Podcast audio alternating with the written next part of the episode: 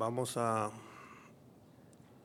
dar gracias a Dios porque estamos ah, aquí hoy presentes y también dar gracias por su gran sacrificio que hizo en, en la cruz por nosotros. Y vamos a hablar por el pan.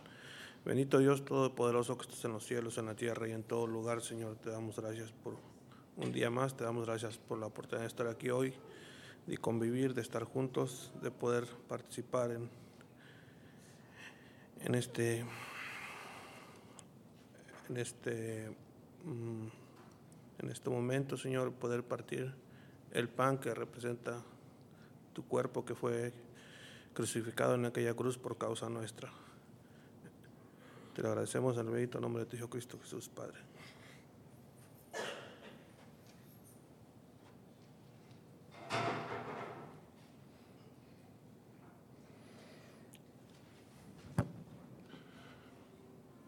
When a dish is broken, what do we do with it? We throw it in the trash and sweep away the pieces. When a person is broken, what do we do with it? Society sweeps them aside to marginalization. Third. We are all broken. The only difference most of the time is how successful we are at hiding the cracks. We use money to replace broken parts or lies to paint over them. We glue the pieces together so that no one notices, because if we can't, society will sweep us away with condemnation. In Japanese culture, there's a practice called kintsugi that when a dish is broken, it is repaired with a glue made of gold. The cracks of the dish are highlighted and made visible because the story of the crack is the history of the dish. As Christians, our cracks can be valuable because they show we've made mistakes and learned from them. They give us empathy to those who have similar cracks because we've fallen on that same floor and been glued back together. This communion meal represents us coming together as a community, broken and glued together alike. Let it serve as a celebration of what we can accomplish together when we let Christ be the glue that holds our pieces together.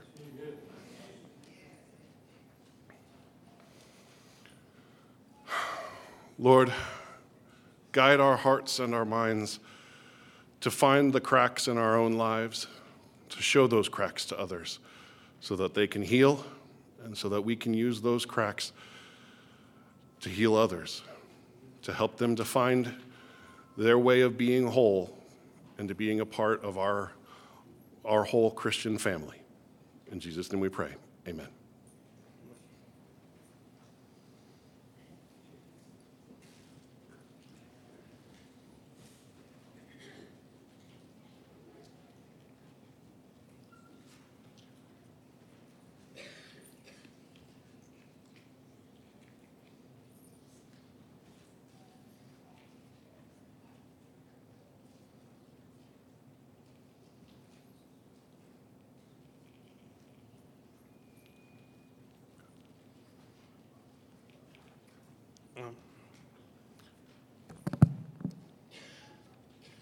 Vamos a orar por el, el jugo de la vid. De igual manera, Señor, agradecemos aquel gran sacrificio, agradecemos aquel derramamiento de sangre que, que sufrió tu Hijo en aquella cruz por causa nuestra. Sabemos que todos estamos rotos y sabemos que todos necesitamos reparación. Sabemos que necesitamos de ti, Señor, para que tú nos unas y tú nos renueves a cada día, a cada instante. Bendice este, este, este jugo que representa la sangre de tu Cristo Jesús y en nombre de Él te lo pido, Padre.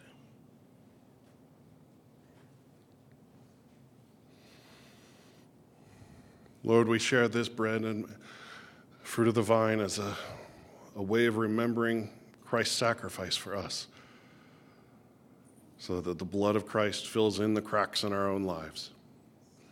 And help us to share that love with others and to show them how to glue their pieces back together and not to sweep them away with condemnation or judgment. Amen.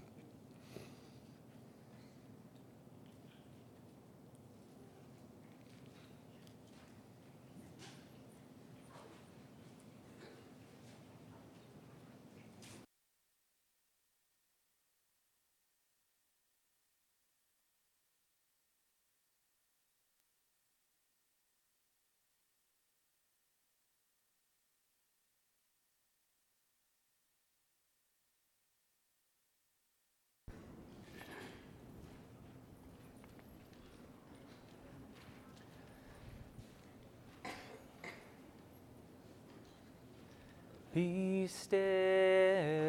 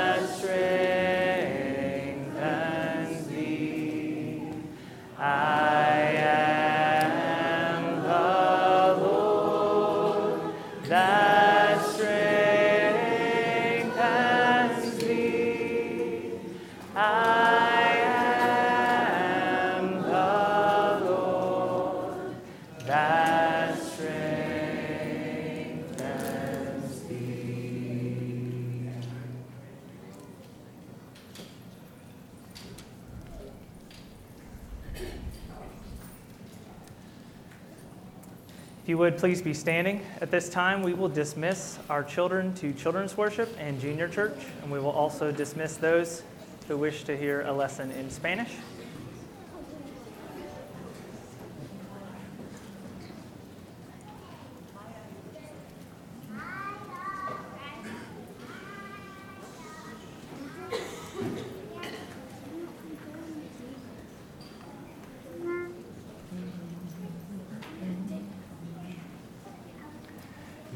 My strength when I am weak. You are the treasure that I seek. You are my all in all. Seeking you as a precious jewel, Lord, to give up, I'd be a fool. You are my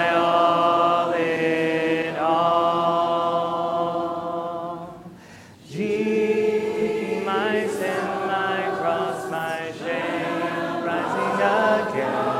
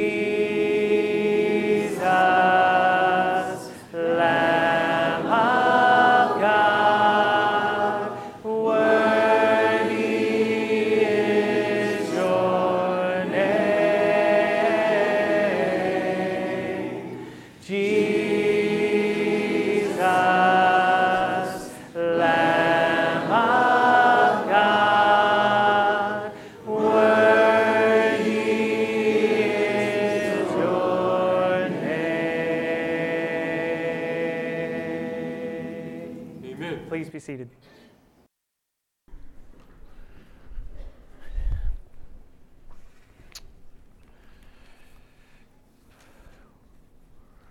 I told you last week that um, one of the things I do each year is when our kids and teens go to camp. I, I preach that week on the camp theme. uh, so you can kind of know what, if your kid or your family has someone there, uh, what they're hearing and learning. And uh, we just got back from Camp Rock Creek really, really recently ago.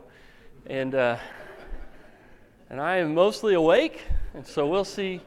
Uh, someone asked me, like, so are you going to be in zombie mode today? And I said, you know, I thought I would be, but I really like the, the Soul Quest theme. Uh, and so I'm excited to be teaching, talking to you today about, uh, about scarred faith is the theme at Soul Quest this week. So our high schoolers uh, and some others, some friends, some stragglers, we picked up a few others that are uh, kind of carpooling with our group up to York, Nebraska this morning. They left uh, about an hour and a half ago. Uh, so be praying that they have safe travels this morning as they are approaching Kansas. And, uh, and Nathan also just left camp. So pray that Kansas doesn't put him to sleep. It can do that to you uh, when you're driving. Um, so uh, they're headed up there, and their theme uh, this year is Scarred Faith. And it's based on a book uh, by an author named Josh Ross. Josh is a, a preacher and writer, uh, and he wrote a book. I started reading the book earlier this week during some of my free time at camp. Uh, and just loved it. I thought it was great. We ended up buying a copy of the book for all of our families that are sending kids up to York. Uh, so, for those of you who have a kid uh, at Soul Quest this week, I encourage you uh, to get into that book and be reading about his story, Scarred Faith, because that's what your kids are going to be hearing about this week. And it's going to provide opportunities for you to engage with them uh, when they come back. Uh, I'm excited that he's going to be really challenging our kids, our teens, as they're forming faith. You know, one of the things he talks about in his book is that you can keep your kids from asking hard questions about God until they go to college or leave your house.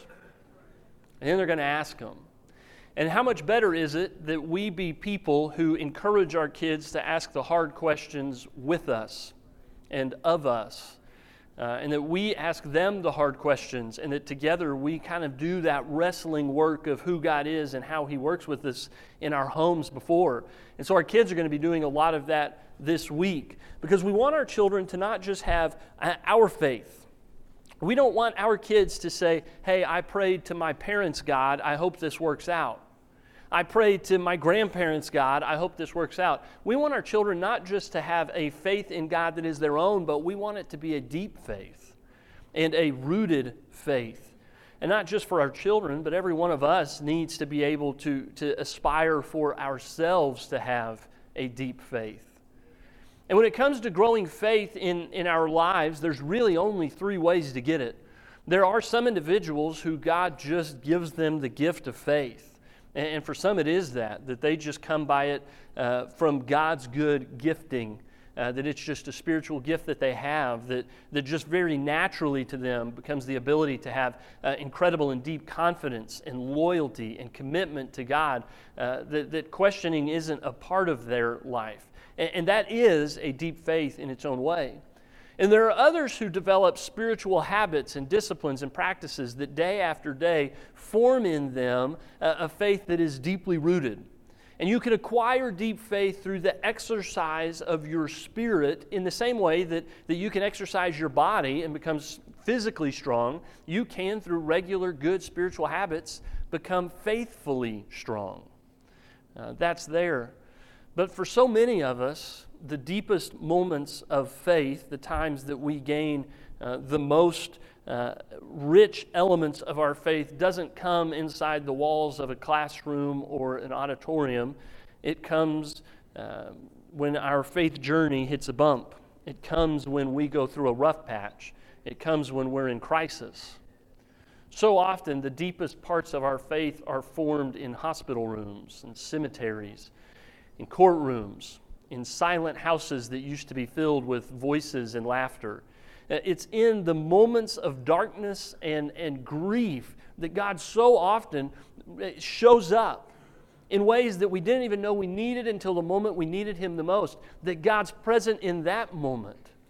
And it's when He gets us through those valleys of the shadow of death that we become people who trust the shepherd that we become people whose faith uh, is so rich because if He can get us through that, then He can get us through anything.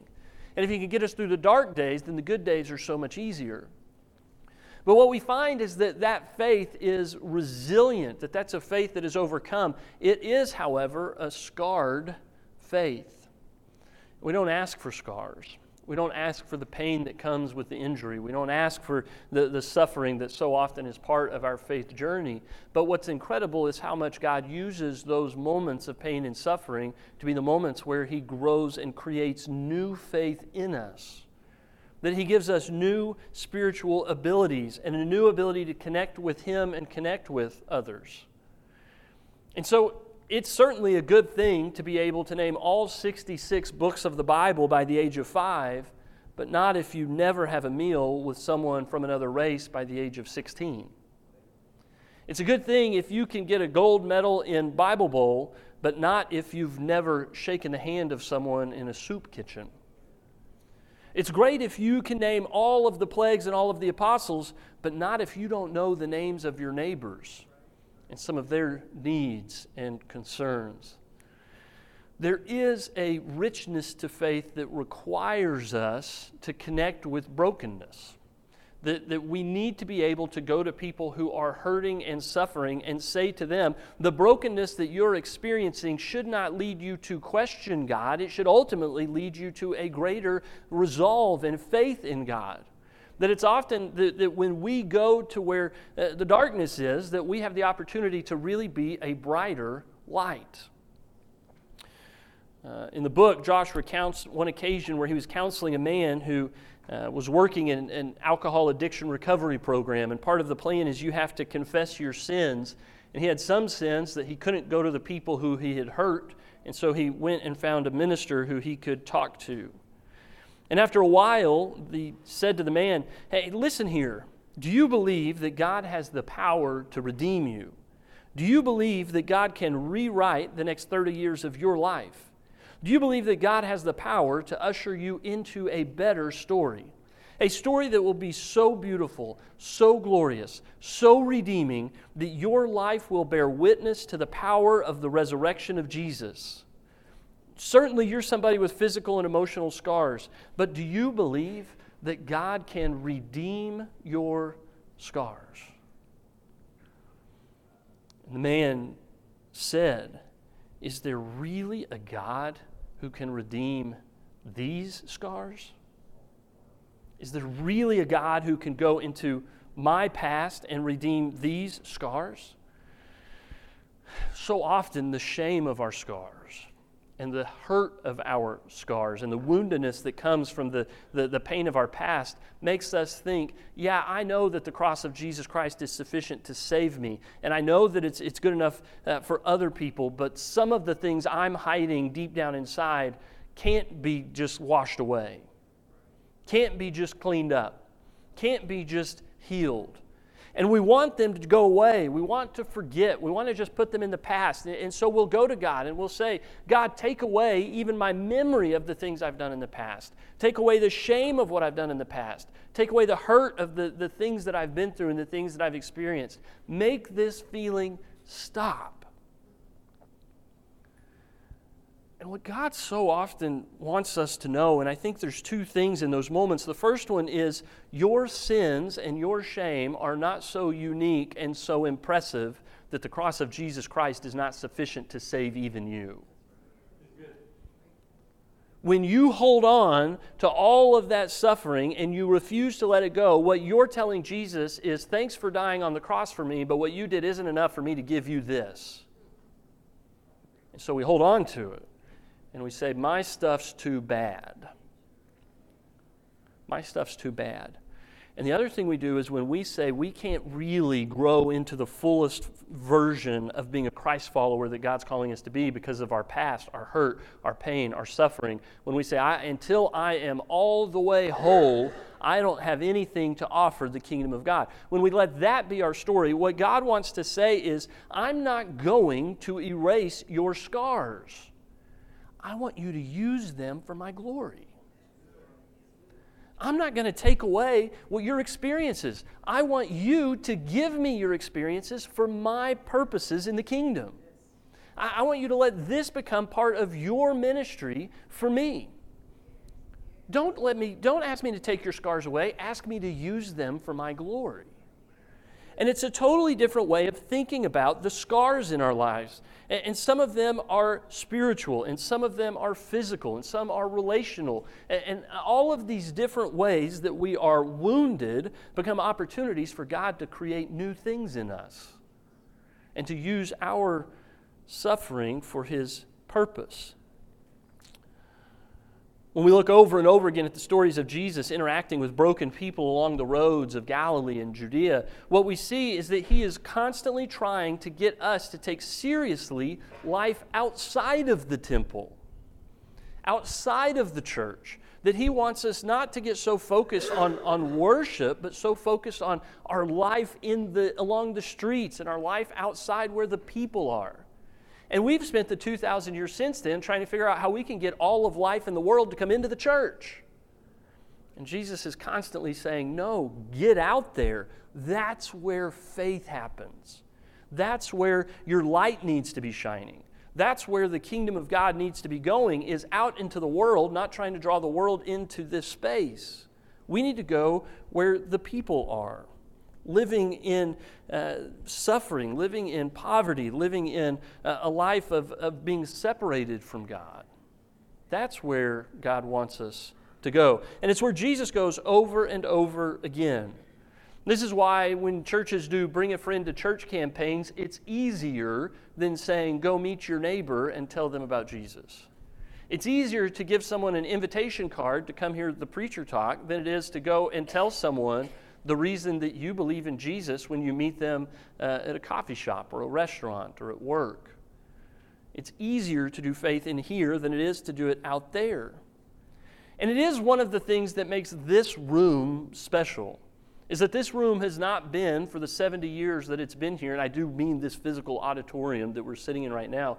This room, for almost 70 years now, has been a place that hasn't just been for people whose lives are cleaned up and perfect.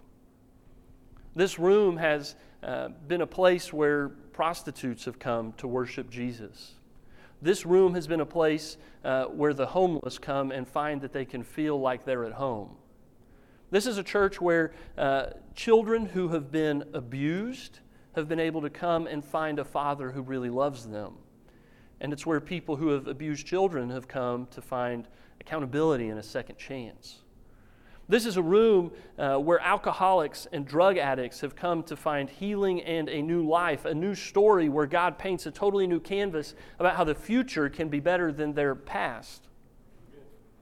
I'm one of the ones whose parents had their funerals in this room. Many of you have had your loved ones' last stories told around caskets in this room. Suffering has happened here. On this very stage, people have made vows that didn't ever last a lifetime. And then we've had times where we've pulled together people that, that were in recovery after those vows were broken, and we provide healing for them and mercy and grace for them. And they come into this place and worship together. Week in and week out, people uh, whose lives have been shattered, whose lives have been broken, who have a faith that's filled with scars, and who sometimes walk with spiritual limps come into this room and break bread together. And we do it with, with a richness and a deepness that we know we've walked through the tough stuff. We've wrestled with God in the moments where we didn't know where faith would come from. There's a moment uh, in Josh's story uh, where he reaches a, a, a, crisis of faith and he says, walking out of that hospital when all was seemed lost, uh, his mother just kept asking, What do we believe? What do we believe now? And his dad just kept saying, We still believe the tomb was empty. We still believe the tomb was empty. And when you're in the pit, when you're in the dark night of the soul, where you're just saying, I don't know where my next step is, I don't know what tomorrow holds. My life has lost its foundation. If you're someone whose faith is, is scarred, but you can still cling to that, the tomb is still empty. Then the faith that resolves and results from those moments is deeper and it's richer. And over and over again, it's people who have scarred faith that Jesus is using because scars make us ask questions. Uh, physical scars do too. Uh, when you have a scar, uh, there's a story behind it. And you get to tell it every now and then. Um, oh, I almost got on a story about someone else's scars that's not relevant to this all. My brother has a scar on his forehead. It's because he got hit by a golf club. That's an interesting story. You can ask him sometime. The most important detail is I didn't do it. So there you go. Um, I've got a scar on the back of my head because I fell off of a bunk bed and, and cut the back of my head on, on the way down. You can only see it right after a really, really short haircut. Um, we all have scars. We all have scars, and some are physical and some are not. But scars get us to ask the question how did that get there? What caused it? Why did it happen? How did you survive that injury? Who helped you to recover? What was recovery like? How has it changed you? And where was God when it hurt the most? The answers that we give to all of those questions become the things that deepen our faith, become the things that become our ministry and become our testimony. They give us a story to tell that others are interested in hearing because stars, scars make us ask the tough questions. Nobody asks for them. Nobody asked for them, and, and that's important. Anyone that carries these, these stories of their past brokenness will tell you, I would not give up my loved one to have this story and this ministry and this deeper faith. I would trade it for the lost loved one right now. I wouldn't go through that suffering to get what I've got. But now that I have experienced that suffering, I'm so thankful that it wasn't for nothing. I'm so thankful that God redeemed my brokenness and turned it into something beautiful and something fruitful. I'm so glad that God took my crumpled up page and that He made it fresh and He's writing a new story that I didn't want, but now that I'm living it, He's using for good. That's a beautiful thing. It's a powerful thing. The scars that we have come in all forms, and in all ways, God finds ways to redeem them. The pages of Scripture are filled with these kinds of stories. In John's Gospel, there's the woman who's uh, the woman at the well. Jesus goes up to her and he says, uh, Hey, listen, I know your story. Uh, you've been married to five men, and the one you're with now is not your husband. And we talk a lot about the shame that comes with that, but we sometimes forget the scars. We don't know how many of those were deaths. We don't know how many were divorces. We don't know how many of them involved uh, adultery or some kind of a scandal. But what we know is that she's hurt a lot. She's hurt for so long that at this point in the relationship she has with this man, she's not even bothering with marriage because the scars of her past are too much to live into that faithful form of relationship. She's very, very broken. She's a one woman walking scandal. And even if we imagine the, the, the, most pure form of her past story, that it is in fact that she is a, a five time uh, widow, that she was faithful in every moment, and every moment her husbands were faithful to her, but they continue to die. In this world, if you lose five husbands, it's because God knows what you did wrong. And she's got shame and scars and pain uh, just piled up all through her history. And then she goes and she meets this man at a well, and he offers her living water. And he reveals to her, the first person ever, that he is the Messiah that they've been waiting for. And she goes from there back into town. She leaves the well and she goes into town and she starts telling everyone, I've met a man who knows everything I've ever done. And think about this if the most boring person in town who goes to work every day and has a normal family life and who's living their life out in all the normal ways walks around the local village and says, I've met someone who knows everything I've ever done, wouldn't everyone in the village go, Who cares? Not that interested. We all know everything you've ever done. You do the same thing every day, Monday through Friday. You rest on Saturday. That's how it works. But this woman goes around and says, I met a man who knows everything I've ever done. And everyone says, Whoa, this lady is the local tabloid headline. This lady's a one woman gossip machine. This is the woman that we're talking all the time about. Hey, what do you think she's done wrong? What do you think her story is? What's she going to do next? She's like a chaos factory in motion. Someone knows everything she's ever done. Let's get over there. It's time for the show. You see, God is redeeming the scars of her past so that this village, this Samaritan village, will go to the well to see what's going on. Her testimony is powerful because of her scars. Without them, it's nothing. And so the whole village comes out to meet Jesus. And what you read over and over again in the Gospels is that the people of God are struggling to figure out who this man Jesus is. But already at the beginning of John's Gospel, because of this woman's scars, an entire Samaritan village believes Jesus and believes who he is, is who he claims to be, and they have faith in him almost before anybody else. Why? Because of scarred faith and the power that God has when we give Him our stories and our past to use for His good purpose. In Mark's gospel, there's a man who uh, was known as Legion, and Legion was literally covered in scars. You see, they would chain him and put him in the cemetery because he was so filled with so many demons that, that he was constantly being violent towards others and towards himself. And this guy, when they encountered him, would have been a scarred, bloody mess because of how tormented he was by these demons that possessed him. When Jesus said to him, What is your name? he says, We are Legion. He's lost his own identity to the demons.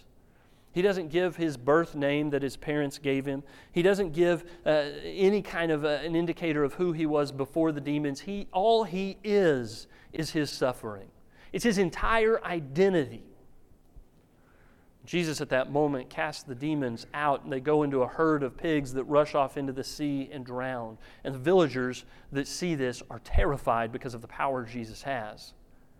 And when they approach and they see this man that they've been afraid of, so afraid of that they've been chaining him in the cemetery for years, when they see this happening, they, they come up and they see this man sitting at Jesus' feet in the posture of a disciple of this rabbi. And it describes him as sitting there in his right mind. He's become uh, himself again. All the suffering has passed. And, and, and when we picture Legion sitting there in his right mind, we picture him all cleaned up, but he's not. He's still covered in the wounds of his past. This is a man who is covered in literal physical wounds that are still healing and the scars that are still there. And he's sitting at Jesus' feet and he says to Jesus, I want to go with you. I want to be your disciple. I want to be one of your followers. And Jesus tells him, No. No. I want you to go to the region of the Decapolis, the region of the ten cities. And I want you to go to the people and tell them all that God has done for you. Why? Why turn this man into a missionary and not a disciple? Why not take this guy whose life has been consumed by suffering for years? Why send him to go do mission work and talk about all that God has done for him rather than being one of Jesus' disciples and followers? For me, I think the reason is that he bears the testimony of his suffering on his arms and on his body so that when people see him, they're shocked by all that he's been through. And they say, How are you? How did you go from the man who was so wounded to the man that you are today, clean and in your right mind? And he says, Let me tell you about all that God has done for me. And that ministry is powerful because of the scars, because he hurt. But now he can tell the story of how he got those wounds and how he got healed and how he now can tell the story of all that God has done for him. Is he glad that he got to go through it? No way. But does he have a story to tell now because God got him through it? Absolutely. Peter, on three occasions, denies that he knows Jesus. Jesus is arrested, and Peter's afraid that uh, he'll get arrested or some similar fate awaits for the other followers of this man who, who is now being accused of being a false king, a false Messiah, when Peter has named him the true Son of God already. But on that night, when three people ask him, Aren't you one of this man's followers? Peter three times says, I do not know this man. Leave me alone. And the third time he does, a rooster crows, and he looks up, and Jesus is staring at him. And they lock eyes. In one of those moments where someone that you love has been deeply wounded by your betrayal and you know that you can't undo the hurt that you've done to them. And Peter is, is broken in this moment. He's broken and filled with shame and embarrassment at the betrayal that he's given to Jesus, that he just hours before swore he would never even consider doing. He's now done, and he locks eyes with Jesus. And he's got the pain of that, and he's got the suffering that comes with that. And then he watches as Jesus dies on the cross with one of his last memories being seeing Peter's eyes after the betrayal. And so, some days later, after Jesus gets out of the grave, and Jesus comes to Peter and he says to him, Peter, do you love me? You can feel the weight of this. You can feel the heaviness as Peter knows that, that what is happening is that his relationship with Jesus is being questioned as a result of the feeling when they locked eyes that night. Peter says, Of course I do. I love you. And Jesus says, Then feed my sheep. And then he asks him a second time, Do you love me? And he asks him a third time, Do you love me? And the echo of the question, the third time being the echo of the Third question Do you know this man? I do not know him. And now, Jesus, not only do I know, I know you, I love you. What Jesus is doing is he's healing Peter up after he's been broken. He's reminding him that the three promises of love is a healing part that comes after the three denials and the betrayals. And, and, it comes with a job description. Peter doesn't get to live his own life anymore. Peter now is going to be the one who cares for Jesus' sheep. Out of his wounding and his healing come scars that give him a job description of watching over all the people that belong to Jesus. His life changes as a result of the failures of his past. His scars are redeemed, and Christianity becomes available uh, to all people through Peter's ministry. You see, another time is coming when Peter's going to be given uh, three questions in a vision. He's in prayer on a rooftop, and a vision comes to him, and, and God is telling Peter it's time for the, the gospel to go out not just to the people of Israel, but to all the nations. And three times Peter goes, I don't think so. I'm not doing that. No, I don't, I don't, I don't do those things with those people. And then he comes out of the vision, and someone says, I need you to come talk to my master, who's a Roman centurion. And Peter says, Okay, I'll go. Because he's denied Christ once, he's not going to deny God again. And so, three times he's asked, and three times he denies, but as soon as he comes out of the vision, he knows, I'm not denying anymore. I'm going to take care of all the sheep. And so Peter goes to Cornelius' house, and when God's Spirit goes into them, he says, Why shouldn't you be baptized? And from that day forward, the kingdom of God is available to all people in all nations. It wasn't before. Why is it now? Because God took a man who had, had pain in his past and brokenness in his past, and he used him and his scarred faith to open the door to Christians of all nations through a ministry that Peter never asked for and never wanted. Paul is holding the coats of all of these legalistic religious Jews who were mad at Stephen's telling about who Jesus is and what he's done in the book of Acts. And Saul holds, holds their coats while they stone Stephen to death. And Stephen looks up and he sees Jesus sitting at the right hand of God, standing there looking down on him, pleased with his willingness to suffer on behalf of the cross. And Saul, who later becomes Paul, is looking on with pleasure also that Stephen is suffering not in the same way Jesus is. Paul would go around, uh, got permission and letters giving him the authority to go and find Christ followers in other cities around Jerusalem. And wherever he found them, he would throw them in jail, or he would see that they were persecuted, or he would uh, torture them and do everything he could to ruin their lives so that they would give up this nonsense about a resurrected Messiah. He's a persecutor of the followers of Jesus until one day he meets Jesus on the road. And from that day on, Paul doesn't be the, he's not the persecutor anymore, he becomes the persecuted. He becomes the one that's on the receiving end of the prison imprisonment, the receiving end of the stonings. He becomes one uh, who later would describe himself as the worst of all sinners. You can't help but think that every time that, that Paul was being persecuted because of his ministry and his faith, that he might have in the back of his thought, head thought, I still deserve this for the times I did this to others. But he's forgiven. But it's out of his woundedness that he finds this new ministry and this ability to overcome the persecutions of others his ability to minister to them, to forgive them, to preach to those who persecute him, to over and over again get stoned in a city and then go right back into the city and say, I'm not as dead as you thought I was, and I've got another thing I need to tell you about my sermon yesterday. There's multiple times where Paul's going to preach to crowds that want to kill him, and his friends have to say, Really, really, please, please, please, please, go somewhere else for at least a week. He's like, All right, but I'll be back and I'll send letters. He can't stop. He can't stop doing everything that he can to spread the kingdom. And all of that comes out of the reality that he's got this troubled past. He's got this shame of the things he's done before. And God says, listen, you don't have to not do ministry because you used to do things wrong. Take what you did wrong and let that enrich and enhance your testimony to people who don't believe in me. When Paul would go and preach to Jews and they would say, Listen, we just don't believe in this resurrected Messiah, he would go, Yeah, same, until I met him, until he showed up on the road.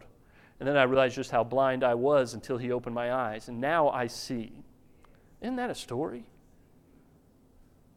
Over and over again, Jesus uh, is using and working through people who've got tough stuff in their past. God shows up in the valley of the shadow of death, and, and He meets us there, and He's present with us. And, and when we come out of it, we've got a story to tell. Do we come out with a limp? Sometimes. Do we come out with evidence of the hurt? Always in some form. Do we want God to take it away? We always do. Does God want us to hold on to it so that we can share it with others so that they can know that He got us through it? I think He does. I think He does. Our scars break our pride and they give us the humility that Christ so often demonstrated. Our scars remind us that we need God and one another to get through this life. Self reliance is broken in the, in the valley and in the pit. Our scars teach us empathy and compassion so that we can go and minister to others who are still in their tough night. Author Frederick Buechner describes this scar earned compassion this way. He says, Compassion is sometimes the fatal capacity for feeling what it is like to live inside somebody else's skin. It is the knowledge that there can, can never really be any peace and joy for me until there is peace and joy finally for you too. And it's in the brokenness that we find this need to, to be with other broken people and to together find a wholeness that we can't have by ourselves. In his book, Wounded Healer, Henri Nouwen writes Nobody escapes being wounded. We are all wounded people whether physically, emotionally, mentally, or spiritually, the main question is not how can we hide our wounds so that we don't have to be embarrassed. The question is how can we put our woundedness into the service of others? When our wounds cease to be a source of shame and become a source of healing, we have become wounded healers. And undoubtedly, Jesus is the greatest of all the wounded healers. He was wounded on the cross for our sins and our transgressions. The reality is that God could have taken Jesus' scars away. I don't know if you ever thought about that. God could have taken Jesus' scars away after he died and was resurrected. He could have come back with hands that looked like nothing had ever punctured them. And we know that one of the reasons that he needed to still have the scars was because we struggled to believe that a man who was dead could get out of the grave. And so Thomas needed to touch the scars, to feel the wound in his side. But even beyond that, I can't help that, but think that, that Jesus, with his scars, is showing us that even in our wounding, we gain the power to bring God's glory and God's kingdom breaking into a world that's so filled with suffering. So that his scars say he suffered with us and for us. And we can learn how, as his followers, that we can make the same claim. Our wounds reveal that we follow a God who heals us but leaves evidence of the struggles of the past. And I've got a story to tell from the scars I've received. So, here at Northwest, we get to see this all the time. We go to a church where someone who used to live in homelessness goes to the homeless today and invites them to come in and have a home. We live at a church where people who needed hundreds of chances find ways to give others that one more second chance they need. We go to a church where people who have felt lost in grief work through that season and become guides for new grievers helping them through the fog. If you ever go to our grief recovery class, one of the things you'll find is that before you can start teaching a grief recovery class, you have to tell them how you've grieved. You can't teach grief if you haven't walked through it before. So when I go in, I go in about once in each session. Uh, before I can talk to them about what the Bible says about grief, the first thing I have to do is tell them about my losses. Because if I haven't hurt, I don't have something to tell those who are hurting right now. And that it's through that giving God uh, our own pain of the past that He uses it for His good glory. So, a scarred faith, something we never ask for, but something that God can always use if we just give it to Him and trust Him to use it for His purpose, allowing Him to, to use it to service of Him and in service of others. If you're here this morning and you've never let the healer heal you up and use your scars for his purpose, if you're here this morning and, you need to commit your life to Jesus Christ, uh, come forward this morning as we stand and sing.